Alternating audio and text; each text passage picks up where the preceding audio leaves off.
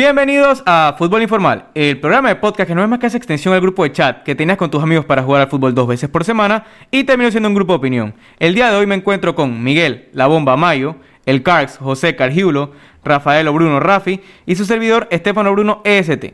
El día de hoy, que es nuestro primer programa post Diego, como decía un comentarista de ESPN, eh, queríamos, en lugar de hacer las noticias del día, hacer una breve reflexión sobre uno de los íconos del fútbol mundial que falleció el día miércoles, que es Diego Armando Maradona. Y lo interesante, eh, yo quisiera tocar algo más allá de lo que fue Diego como jugador y como persona, sino los hitos que marcó para muchas personas. Porque, por ejemplo, lo que decía Lieberman, que es una de las cosas más interesantes que pude escuchar, fue que el momento en el que él metió ese gol contra los ingleses, para él significó un momento muy, muy personal cuando abrazó a su padre y juntos tuvieron un momento de alegría cuando Maradona metió ese gol. Entonces, o sea, para la gente que lo critica y tal, o sea, nosotros no nos queremos meter ni en sus ideologías políticas ni en lo que hizo como persona. Todos saben lo que está bien y lo que está mal.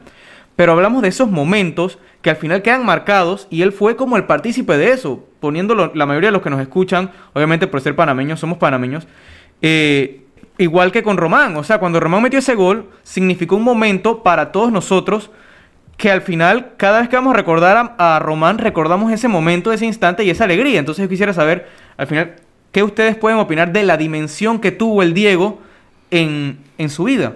No, sí, claro. La verdad es que, o sea, no hay que decir mucho para saber el impacto que tuvo Diego Armando sobre la población y quiero recalcar obviamente la población argentina, que de hecho mm, hay una parte que lo cataloga como un dios y es una religión llamada la religión maradoniana y ellos se hacen llamar maradonianos creyentes en Diego Armando Maradona. O sea, imagínate el dolor de esa gente al sentir que su Dios simplemente se fue físicamente. La verdad es que me quedo con las palabras de Diego Armando Maradona en una entrevista que tuvo unos meses antes de fallecer, en, la cual dijo, yo sé que yo hice mucho mal, pero yo me quedo con el bien y la felicidad que le hice a mucha gente. Hice mucha gente feliz y eso me basta y me sobra. Sí, total, Estefano, como mencionas ese gol, eh, es recordado como una revancha de la guerra de las Malvinas, ya que Inglaterra le ganó a Argentina esa guerra, pero Argentina le ganó ese gran partido a, Inglaterra con ese gol. Y además ese gol, en ese partido, disculpa, fue la mano de Dios. Eh, un dato bastante curioso. Pero bueno, para mí, ese Maradona es un un jugador que combinó pasiones. Vimos la imagen de una persona con el suéter de Boca, otra persona con el suéter de River, abrazándose como hermanos, llorando por la muerte de este gran jugador, ¿no? Y para mí, o sea, personalmente, Maradona fue el primer gran jugador que la gente vio, ya que no hay tantos videos de Pelé, no mucha gente vio a Pelé, pero a Maradona ya había un poco más de televisión, hay más eh, videos, por lo que la gente se siente más identificada por él que por Pelé para mí. Sí, totalmente coincido. Eh, también por, por lo que, y esto es por un poco más profundo, eh, al final las cosas, el valor de las cosas se las da a uno mismo. Y ese gol que metió con Inglaterra le dio valor a muchos argentinos y muchas alegrías. También como, dice, como dijo Valdano en la película de Maradona, todo por lo que la gente ama a Maradona y lo odia se vio en los dos goles del partido contra Inglaterra. Eso refleja a Maradona. Sí, totalmente. Eh, basándonos en ese argumento, Estefano, eh, como, como dice, se vio al Diego y se vio al Maradona. Como lo decía su entrenador, con el Diego me iba hasta el fin del mundo, con el Maradona, el Maradona era un personaje creado para enfrentar la polémica, enfrentar la farándula y todo eso. Pero no me quiero adentrar tanto en eso, sino eh, lo que significó para el Napoli. Maradona es lo más grande, recordar esos tiempos el Napoli era tratado, el sur de Italia era tratado como parte de África, como lo mencionaba muchas veces Maradona. Los partidos contra la Juventus le gritaban de todo a, los napolitanos, el Napoli no pintaba nada, llegó Diego y construyó todo. Por eso Diego es más grande que el patrono de Nápoles, San Gennaro. O sea, arriba de San Gennaro está Maradona, la figura de Maradona. Maradona, como bien lo dijo Miguel, puede estar la religión maradoniana, pero en Nápoles Maradona es lo más grande que hay, arriba de un dios, arriba de, de todo, porque Napoli existe gracias a él, gracias a esas grandes actuaciones que tuvo en esos años, que nos catapultó, que nos puso en el mapa, porque para, para la misma Italia Dentro de un mismo país no existía el Napoli. Y, wow, que se vaya un jugador de esta, de esta magnitud, como lo dijiste tú, en ese partido contra Inglaterra, yo creo que es que verdaderamente nace nace el mito, porque ahí anota el gol más grande de los mundiales, pero también se ve esa parte de que la trampa, como muchos lo decían, ese personaje que era Maradona también, que él, mencionaba que el fútbol, el fútbol era un juego de engaño definitivamente. Eh, una tristeza enorme que se haya ido un grande así, pero bueno, ¿qué más se puede decir? Sí, no, y así como lo dices, puso a Napoli en el mapa, en el mapa de los italianos, en el mapa del mundo, y se lo agradecen, ¿no? Y por eso el estadio de San Paolo hoy en día ahora lleva el nombre de Diego Armando Maradona. Bueno, oficialmente todavía no se ha hecho eso, pero dice que por trámites burocráticos, que ya es un hecho de que va a llamarse así. Eh, bueno, también es verdad el impacto que hizo porque en Napoli de 10 niños, 6 se llamaban Diego desde esa generación. Por eso podemos ver a un Diego Denme que le pusieron Diego por Maradona. Vamos a tocar por primera vez eh, de primero el calcho y ese partido en específico que era imposible que el Napoli lo perdiera. Un partido en el cual el Napoli tiró 8 veces a portería y la Roma una sola vez. Partido 4 a 0, una victoria contundente del equipo del Napoli. Sin dudas no, no podía perder ese partido. Y ojito, porque hubo una situación que fue el no viaje a Turín de la Napoli que hizo que perdiera tres puntos, o sea, perdió el partido directo contra la Juventus y adicional a eso le quitaron un punto. Si no le hubieran quitado ese punto, ahora mismo estaría empate con el Inter en, el en la segunda posición y quién sabe si le hubiera quitado los puntos a la Juve. Entonces te pones a dudar qué hubiera sido el Napoli, guiándolo un poco más allá, si, no, si hubiera viajado a Turín o si hubieran hecho lo que Carx y yo creíamos, que era que no se, no se decretara la victoria en mesas para la Juventus. Sí, totalmente. eh, eh, habrá que ver. Y bueno, el Napoli ayer demostró ese poderío, ese equipo que siempre eh, nos gusta ver. eh, un ideal de ataque preciso, conciso, generando ocasiones, marcando, gustando y goleando. Me parece que a esto era lo que se refería la semana pasada Gatuso acerca del funcionamiento, que por qué en los grandes partidos nos costaba dar esa imagen que damos en los otros partidos de gustar, de tener buen juego, de crear ocasiones y de meter los goles, porque en el partido contra el Milan no fue que no se generó las oportunidades, simplemente no se marcaron, el Milan tuvo mejor puntería y nos llevó la partida. Pero concentrándonos en el partido contra la Roma, un gran partido sobre todo de Insigne, Insigne que metió ese gol de tiro libre, era un gol maradoniano, un clásico de los tiros libres. de Ese y el de. Politano también fue un maradoniano. Ah, bueno, sí, el de Politano también, pero sin duda alguna me parece de que carburó el Napoli ayer. Zielinski tuvo un gran partido en el mediocampo, las corrió todas, género, Pelio, Lucho, en global, Fabián Ruiz, es un fuera de serie, una calidad tremenda, está salido de este equipo. El Na- eso sí, para no, no cerrar solamente con el argumento del Napoli, me parece que la, esta Roma, una Roma de, es un carrusel, un partido te lo juega bien, otro partido sin duda alguna, sin explicación, sin nada, se cae totalmente y Fonseca no le encuentra el ritmo a este equipo. Lamentablemente no se hicieron los fichajes correctos y ahora se están pagando a principio de temporada. Sí, Carx, pero ahora que hablamos de ritmo y ya pasando a otro partido, yo quiero hablar del equipo del Milan. El equipo del Milan, eh, la última vez que fue campeón de, del calcio fue en la temporada 2010-2011. En las primeras nueve temporadas, en las primeras nueve fechas, actualmente tiene siete victorias, dos empates, cero derrotas. Está de primero en la liga.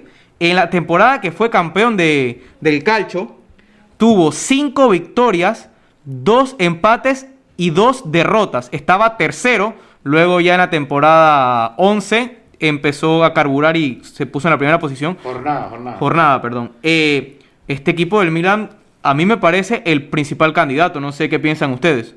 Sí, eh, de lo que se ha visto en esta temporada, es el equipo que más ha carburado, pero es una coincidencia igual que lo de la temporada pasada, lo que está pasando en la mayoría de las ligas, que los equipos que mejor terminaron, que cerraron mejor y que no tienen tantos partidos acumulados, tanto desgaste, se están viendo los frutos. En, en España, ¿quién está de líder? Una Real Sociedad que estuvo gran, tuvo una buena temporada, un cierre de temporada, igual acá en... en- en- Bueno, en no, yo diría lo contrario. La, la Real Sociedad se vino a caer, estaba en puestos de Champions hasta. No, no, no, pero, o sea, si vamos a la consistencia, quizás uno que otro partido se cayó, pero en general, global. Igual el Milan, el Milan cerró la temporada pa- a- pasada aplastando inclusive hasta la propia Juve en una remontada. Total, Y, total. y, eh, se está viendo hoy en día de que el equipo carbura, carbura y es el equipo que mejor está funcionando en el calcio.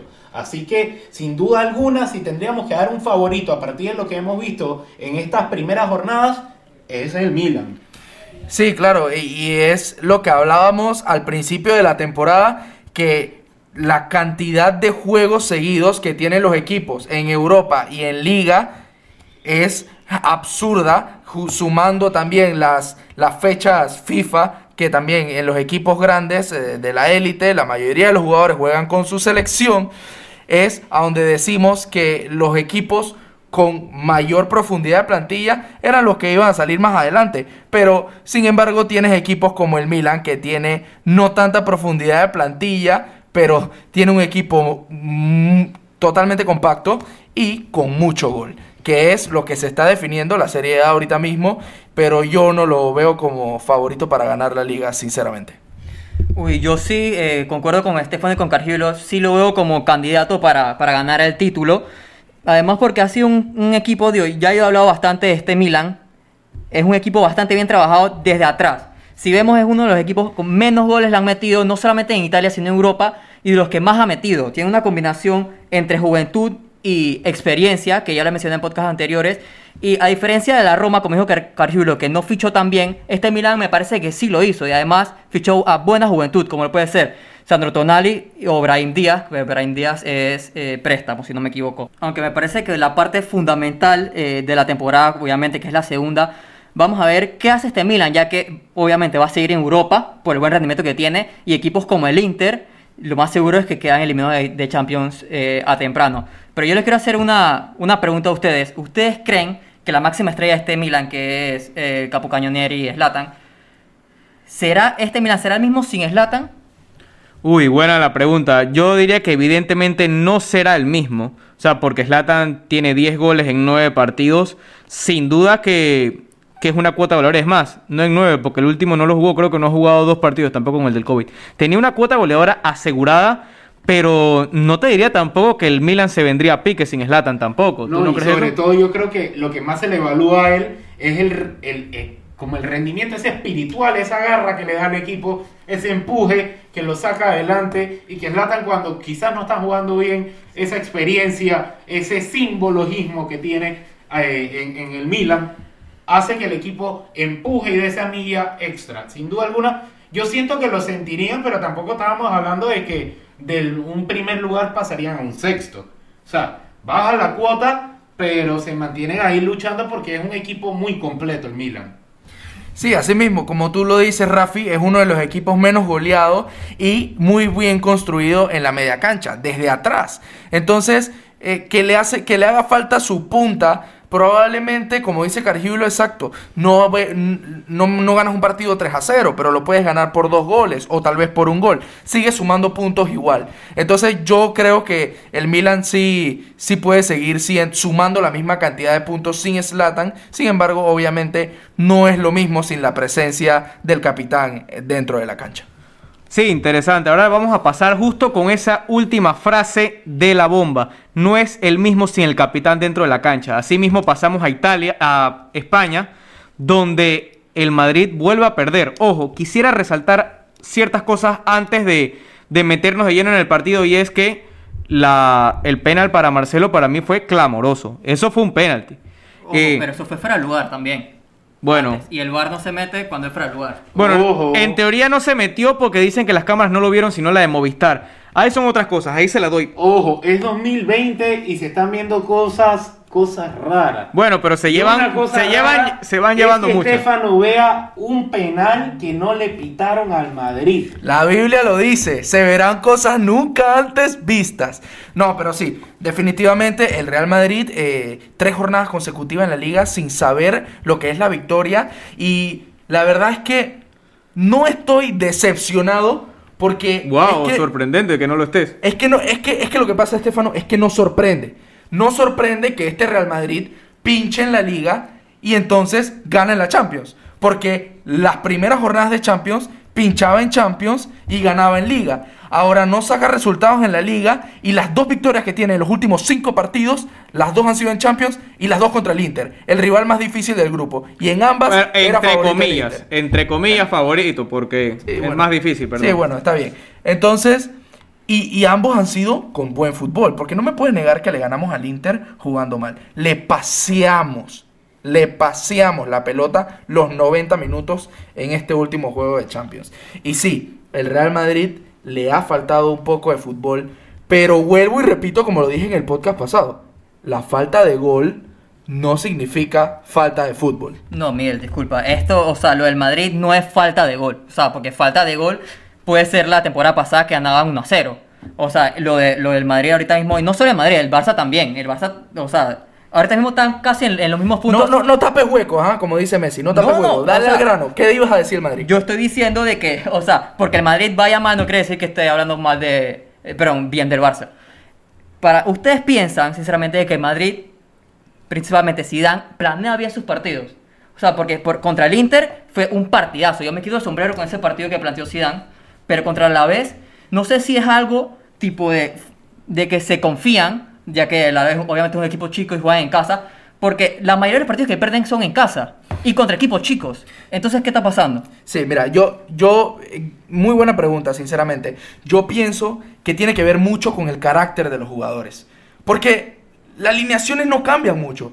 Los jugadores, eh, si no están titulares, son los que entran de cambio y viceversa. Pero yo pienso que, digo, yo no estoy dentro del vestuario, lastimosamente no hay cámaras, pero yo pienso que el carácter de Zidane dentro del vestuario en un partido de Champions no es el mismo que en un partido de liga. Yo pienso que la exigencia de los jugadores no es la misma en una competición europea que en la liga. Y eso afecta demasiado a los jugadores. Eso es algo que yo reconozco, y disculpa que me extienda un poquito, que yo reconozco en un técnico como José Mourinho, que es un técnico que absuelve toda la presión del jugador de su equipo. Entonces, regresando al Real Madrid, yo pienso que sí, tiene que ver mucho con que entran agrandados a la cancha, con que se sobra, porque tú te das cuenta que no se esfuerzan igual en un balón largo que ya está perdido en la liga como lo hacen en la Champions. Y eso tiene mucho que ver en el resultado del partido también, también en el desgaste. Entonces, Sí, yo pienso que Zidane sí planea sus partidos bien, sí es un estratega bueno, porque claramente ni un estratega malo o regular Bo- gana tres Bo- Champions Bomba, tú me disculpas, Pero- pero, un, un técnico que te haga cambios en el medio tiempo, cuatro cambios como hizo contra el Cádiz, o lo que pasó con José Lu, que literalmente bajó todos los balones que le, que le caían desde el, desde el portero. O sea, no es un, un técnico que lo esté viendo La todo. que pivoteaba, quería sí, la pivoteaba, claro. Eh, no creo que sea un técnico que prepare todos sus partidos también. O sea, estoy seguro que tiene ciertos momentos de lucidez, como contra el Inter, contra el Barcelona también se tiró un juegazo que hay que reconocer. Pero creo que está siendo muy inconstante. Y ahora yo les quiero preguntar a ustedes dos madridistas, y bueno, Rafi también si quieres contestar. ¿Será que este problema del Madrid eh, se solucionará cuando vuelva Ramos de la lesión que dice que ya vuelve pronto? Eh, decían que era Casemiro. Casemiro, bueno, no estaba a su máximo. ¿Qué es? Porque la verdad es que seguimos preguntándonos esto. Yo también atribuiría un poco, y es lo que dijo Miguel, siempre el mismo 11 y hasta cuándo. O sea, jugadores como Cross o como Modric no te pueden jugar todos los partidos. No, el hombre, eh, el 11 se rota bastante. El 11 se rota bastante y Casemiro regresó y goleó. Así que la verdad es que sí, eh, eh, el jugador cumple. El problema de ST no es el siguiente. Sí, Sergio Ramos hace la diferencia, pero Sergio Ramos ya tiene una edad a la cual no te rinde. Ya los piques de velocidad de Sergio Ramos no son los mismos que hace cinco años atrás. Entonces, Sergio Ramos lo que hace es que tiene autoridad. Lo mismo que hablábamos de Zlatan, en la presencia en el campo. Lo que, lo que tiene Sergio Ramos es que hace que la defensa funcione unísona. Entonces, sí, volviendo a lo de Zidane, tal vez el técnico se equivoca, somos humanos todos, ¿no? Y pues se puede equivocar en un planteamiento, pero también ST no significa que si tú haces cuatro cambios en medio tiempo, necesariamente no es que planteaste el partido mal, Simplemente lo planteaste como el otro equipo venía jugando toda la temporada y al, al- al llegar a tu, a tu encuentro, entonces cambió de planteamiento. Entonces tú tienes que cambiar tu planteamiento al medio tiempo para poder contrarrestar ese cambio que el otro equipo, con el que el otro equipo te sorprende. Entonces, no necesariamente es que Zidane plantea el partido mal o que no le mete claro, ganas a la bomba. Pero venga, Ah, bueno, primero quiero aclarar que el Madrid no ha repetido 11. Lo que quise decir es que la media siempre juega Kroos y Modric están teniendo muchos minutos. Pero bueno, lo que te quería decir de eso es que si tú eres un equipo grande con solvencia, no te vas a, a ver qué es lo que está haciendo el chico. O sea, el chico va a ver cómo le gana a un equipo grande con un estilo marcado.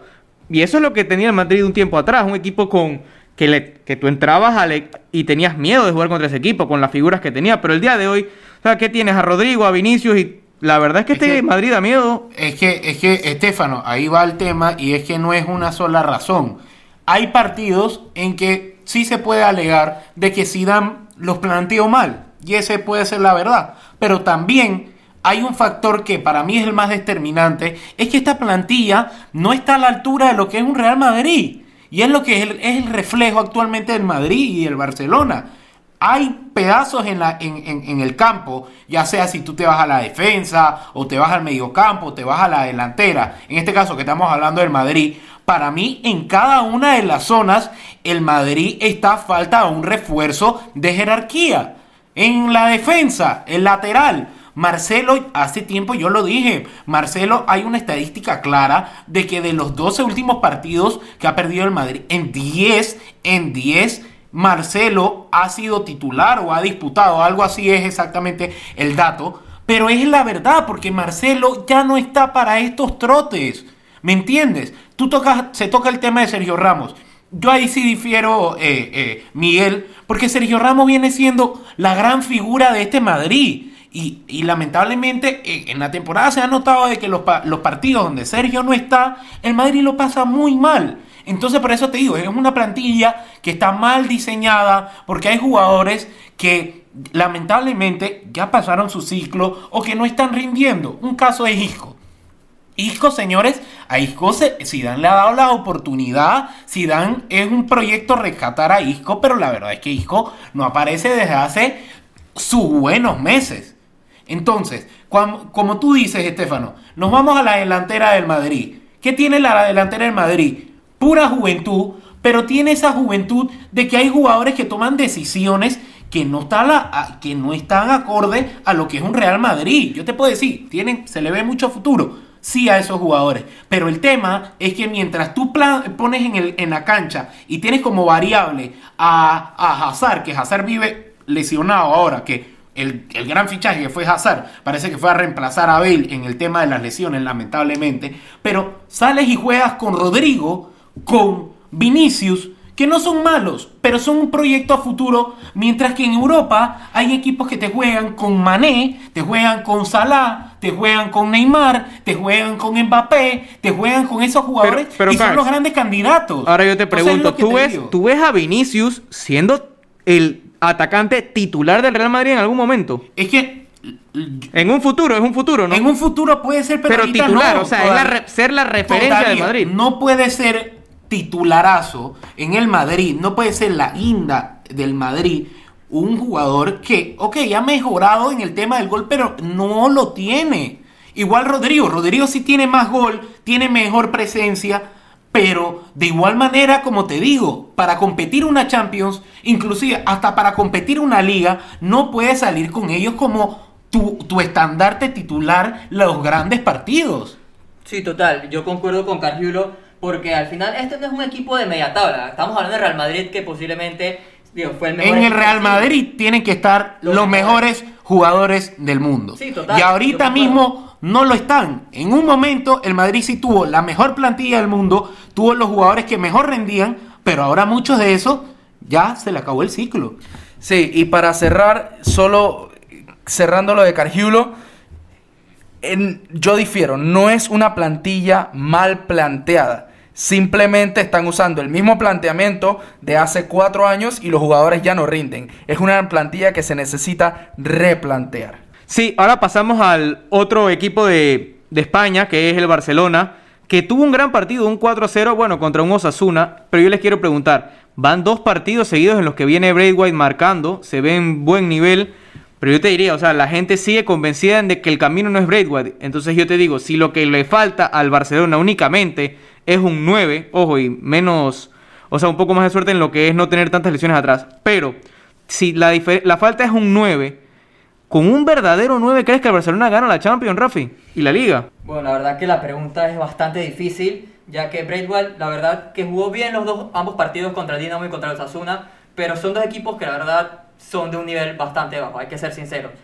A mi parecer, el Barcelona no le da para ganar la Champions con otro delantero, o la Liga también, que o sea, ya sea, no sé, Depay, eh, Haaland, el que, cualquier nueve que tú quieras. Bueno, aunque, aunque también, digo, no nos vayamos tanto con Haaland, pero jugadores como de un nivel como un Edin Checo, un Arcadius Milik, que tengan ese perfil de 9, que es el que tiene Braithwaite, pero con más recorrido en lo que es la élite. Pero es que no me puedes hablar de esta temporada. O sea, esta temporada es una temporada básicamente de reestructuración. Hay bastantes jóvenes como Des, Pedri, Ansu Fati, Mingueza, etcétera y mm, eh, para mí el Barcelona no tiene todavía la experiencia para ser campeón de Champions. Pero sí para competir, ya sea en Liga, capaz se puede ganar, pero en Champions no nos da. Hablando un poco del partido, me parece que el Barcelona le beneficia el, el estilo de Braithwaite. Por eso que, o sea, como mencionas, los, los delanteros parecidos a él, sí me parece que le benefician al Barcelona, pero tampoco es que nos da para ganar la Champions o la Liga. Ya sea porque el delantero que usa el Barcelona es o Messi o Griezmann normalmente. Pero son, no son delanteros puntas, son jugadores que juegan más atrasados y lo que te hacen es que los dos volantes, ya sea Ansu Fati o cualquiera, Pedri, que, que juegan en las bandas, desborden más, inclusive también los laterales. Pero lo que hace Braithwaite es darte una referencia adelante donde ya Messi o Griezmann tienen con quién jugar. Inclusive ahora Griezmann, el partido de, del sábado fue su mejor partido desde que llegó al Barcelona, del domingo, disculpa el mejor partido que iba a Barcelona, con gol y con asistencia. ¿Por qué? Porque tenía alguien referente. Porque Griezmann siempre ha jugado con un nueve referente, ya sea en el. Y porque era el Osasuna también. No, también, como, como mencioné, son dos equipos de, bajo nivel que había que ganarles sí o sí. Pero White, o sea, no tanto White, sino la delantera como White nos beneficia. Sí, mira que Ronald Koeman hizo algo osado, aunque muchos estábamos a la expectativa, que era jugar con Messi, Griezmann y Coutinho a la vez. Y la verdad es que, como dice Carl, puede ser porque sea los Asuna, pero en teoría esto funcionó y la verdad es que me gustó lo que vi. Pero bueno, ahora nos vamos a Champions, donde ojalá me guste lo que vea en el encuentro entre el Atlético de Madrid, que ojito anda molestando en lo que es la liga, porque pueden ser campeón, tienen dos partidos que le faltan y de ganar esos dos partidos, cuidado y se, se quedan como primeros de la liga. Pero tienen enfrente a un Bayern Múnich ahora en Champions, tocando, volviendo a lo que es la Champions un Bayern con muchas bajas, no va Lewandowski, no va Goretzka, no va Neuer, además no va Kimmich y tampoco Alfonso Davis, que ya lleva rato lesionado. Esta es la oportunidad que tiene el Cholo para respirar en Champions, porque una derrota aquí podría complicar las cosas. Sí, va a ser sin duda un partido sumamente disputado, pero igual, o sea, no hay, no hay nada que, diga que este Bayern no sea favorito a pesar de todas sus bajas. Igual tiene la delantera. Tiene a Douglas Costa, Leroy Sané y Thomas Müller. O sea, yo pienso que esto es material necesario para golear al equipo del Cholo. Y bueno, su defensa prácticamente que intacta, solo que sin Alfonso Davis. Pero un, un Hernández que la verdad es que hace el trabajo. Así que yo no creo que sea un partido de trámite para el Cholo, ni mucho menos fácil pero yo sí pienso que puede ser que se complique. Pero yo creo que el Bayern igual se lo lleva. Oiga, la verdad es que entonces usted tiene sus esperanzas en Choupo-Motín, que es el que está ahí arriba. Sí, es el, el, delantero con el mejor agente deportivo de la historia, como dice mi amigo aquí el Carks. Pero no, la verdad es que yo, más que, más que fe a Chupomotín, eh, le, le perdí la fe al Cholo ya. Fuertes declaraciones. Ahora nos vamos a otro partido que me interesa y les voy a decir por qué me interesa, porque todo puede pasar. Un Sevilla contra Chelsea, que cuando estamos revisando el tema de los picks, decimos, ¿qué podemos esperar de este partido? Porque es un partido en el cual puede haber un 0-0 o puede haber un festival de goles. Porque dos equipos ya clasificados, donde los otros dos del grupo están eliminados, dos equipos que tienen mucho por los dos tienen lo mismo por ofrecer. Entonces yo te diría que este partido es la ruleta rusa de la jornada. Sí, total, si a ustedes les gusta la postadera, no se metan en este partido porque como dice Estefano puede pasar cualquier cosa, porque ambos equipos ya están clasificados con 10 puntos y solamente están peleando el primero de, de- del- del, del grupo. Entonces, en la liga no están para nada cómodos. Ambos equipos están pasando problemas en la liga y ambas ligas están, la verdad, que no aptas para cardíacos. Entonces, vienen con la banca seguramente ambos equipos, por lo que yo en este partido no veo ningún favorito. Sí, un Chelsea que vino también de empatar a cero contra el Tottenham porque fue un gran partido. Un Tottenham que viene muy bien en Premier, ahora tocando un poquito la Premier aquí como un, un paréntesis. Sí, sí, totalmente. Eh, un partido que en lo que se veía un papel y lo que mencionamos, va a ser un partido de pocos goles, apretado, porque el planteamiento de Mourinho es eso, eh, matarte en las contras. Sin embargo, el partido tuvo una buena actuación de Lloris. Lloris con un, par de atajadas importantes que les hace a Mourinho oro. ¿Por qué? Porque eh, rescatar un punto en Stamford Bridge es oro para este equipo de Mourinho que está como diría el Cholo, partido a partido, pero de primero todavía en la Premier. Pasan To- la jornada y de primero en la Premier. Total, total. Y un dato fabuloso es que este, este equipo de Mourinho es el equipo menos goleado de la Premier. Nada más le han metido nueve goles en 10 partidos. Y es el, el tercero que más goles anota, solo por debajo de Liverpool y de este Chelsea, que tienen 22, teniendo el Tottenham 21. Entonces, la verdad es que los números y la consistencia de este equipo es impresionante. Volviendo de nuevo a la, a la Champions, con un partido también de un equipo inglés, Manchester United contra PSG. El PSG que viene de una gran polémica porque Thomas Tuchel dijo que no le gustó la actitud de sus jugadores, un técnico que siempre los defiende, los criticó duramente por el empate eh, este fin de semana y yo creo que este PSG viene a destruir Old Trafford. Si aquí uno cree en el United, que lo diga, porque yo no soy de ese barco. ¿ah? Habla bomba. El nieto de Sir Alex. No es que yo crea en el United, pero es que a mí me encanta retratarlos a ustedes y me quiero eh, hacer una retrospección hasta cuando ustedes dijeron que el Manchester United no tenía oportunidad alguna en este grupo. Y ok, mañana le pueden meter 5 en Old Trafford, pero el Manchester United pasa a octavos y ustedes retratados los tres. Bueno, es que el grupo se complicaría con una victoria de Leipzig. Rafi, ¿cómo ves ese grupo? Sí, total, como dices, para que, para que los oyentes estén claros, si gana el PSG y gana el Leipzig, que debería ganarle al Estambul, queda el Manchester United, PSG y Leipzig, los tres empatados con nueve puntos, y todo se va a definir en la última jornada, que al PSG le toca al Estambul, de, de en casa, un poco más cómodo, pero el United, el equipo de la bomba, juega contra el Leipzig en Alemania. El de Julian Nagelsmann. Entonces, ahí la cosa sí se pone color de hormiga, más que todo para United, por lo que mañana tienen que por lo menos sacar un punto en casa contra el París. Pero no es grupo de Champions en el que esté el PSG que no se defina en última jornada. Siempre los grupos del PSG son así, complicados. Pero bueno, eh, Bomba, yo creo que vas a salir victorioso en esta con que el PSG, perdón, con el que el Manchester United va a pasar de grupos. Oiga, el Cali ya se cambió de bus. El Cali ya se bajó de Sí, una hay y que, compró el hay que al otro. aceptarlo. O sea, es muy difícil, casi imposible que el Manchester United no logre la clasificación, pero bueno, hay que aceptarlo. El nieto de Sir Alex Ferguson aquí nos pudo haber retratado y pintar la cara. Bueno, ahora ya que estamos haciendo predicciones y tal, viene el segmento favorito de la gente, que es el segmento de los picks. Bomba, a ver, lo escuchamos. Y por primera vez en la historia, mi gente, por primera vez en la historia me voy con tres ambos marcan. Y se los digo rapidito, escúchenlo bien para que lo dijeran rápido. El primero, Shakhtar Real Madrid. Ambos equipos marcan. El segundo, Atlético de Madrid, Bayern Múnich. Ambos equipos marcan. Y el tercero, Sevilla Chelsea, el partido que tanto esperábamos. Que ruede la consentida. Sí, bueno, yo me voy con, con mis picks, Borussia contra Lazio de la Champions, me parece que es un over de 2.5 goles, Juventus contra Torino, la Juve gana y menos uno, y Roma contra Sassuolo, ambos equipos marcan, para que se lo dijeran, dice la bomba. Sí, bueno, yo me voy con que Liverpool gana mañana contra el Ajax, el Manchester City le pega al Porto y que el Inter, señores, que se oiga bien, que el Inter le pega al Mönchengladbach.